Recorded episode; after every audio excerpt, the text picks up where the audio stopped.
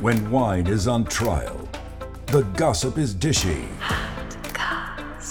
the judges are drunk, Waste the verdicts are random. so random.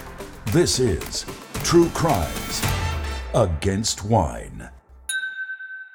Hello, welcome back to another True Crimes Against Wine. Sidebar episode. That's right. Today we have a question for Rachel I'm excited. from Bettina. okay, Bettina. Bettina wants to know Okay. who your first celebrity crush was. Oh my God. I am so excited that you asked this question, Bettina, because it is such a weird celebrity crush, but I'm not oh, the only I'm one. so excited. and I don't think I've ever told you Okay. this story before. Oh, okay. All right, so it's the 90s. Right, picture young, it. young Rachel has gone to the movie theater with her family. It's the holidays. Mhm. We are seeing the Santa Claus. The Tim Allen movie. Yes, we are. I It's not am Tim Allen. so curious as to where this is going. Okay, do you you know this movie, right? I do know this all, movie, yeah. We're all familiar with it. Yeah. No need to recap it. Do you remember the actor who played Bernard? Bern- I was going to at say, was all? it Bernard? Oh. Yes, was it Bernard your was. first crush? It was.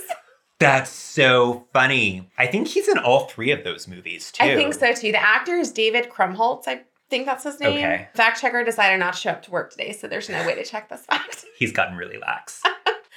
yeah, but I was like, oh man, I like that guy, Okay, now, but it was as the elf, right? but not not elf specific. I think I was just Did like, you know oh, him I from like other movies? No. So it was elf specific. Okay. I don't have an elf fetish, Stouffer. I don't know. That's really funny. Yeah, I think that's where I got, you know, my thing for like guys with dark hair and some strong Mm. features. Oh, that's interesting. Mhm. That makes a lot of sense because my first celebrity crush Okay. was Uncle Jesse from Full House.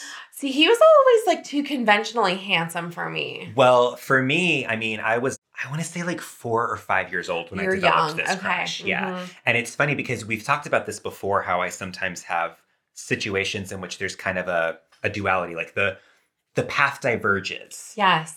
And so I could have had a crush on either Aunt Becky, who was a hottie, She was very attractive. or on Uncle Jesse. And You went for I Uncle went for Uncle Jesse. Jesse. And he had so the like it's- leather jacket. You gotta and go the with hair. that. Oh, that hair. Oh, and the way he would say, "Have mercy," which, as a five-year-old child, I don't know h- why I knew that that was like a sexual thing. but that resonated with It you. resonated deep within me. Yeah. yeah. So So thanks, Bettina, for thanks, humiliating Bettina. us. Yeah, I'm proud of my choice.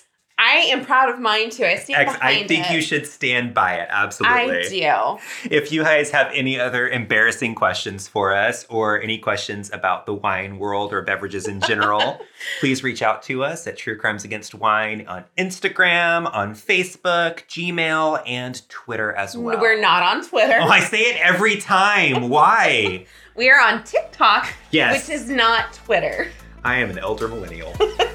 All right. Just an elderly person. Thanks for listening, and we'll see All you right, soon. cheers. Ciao. Bye.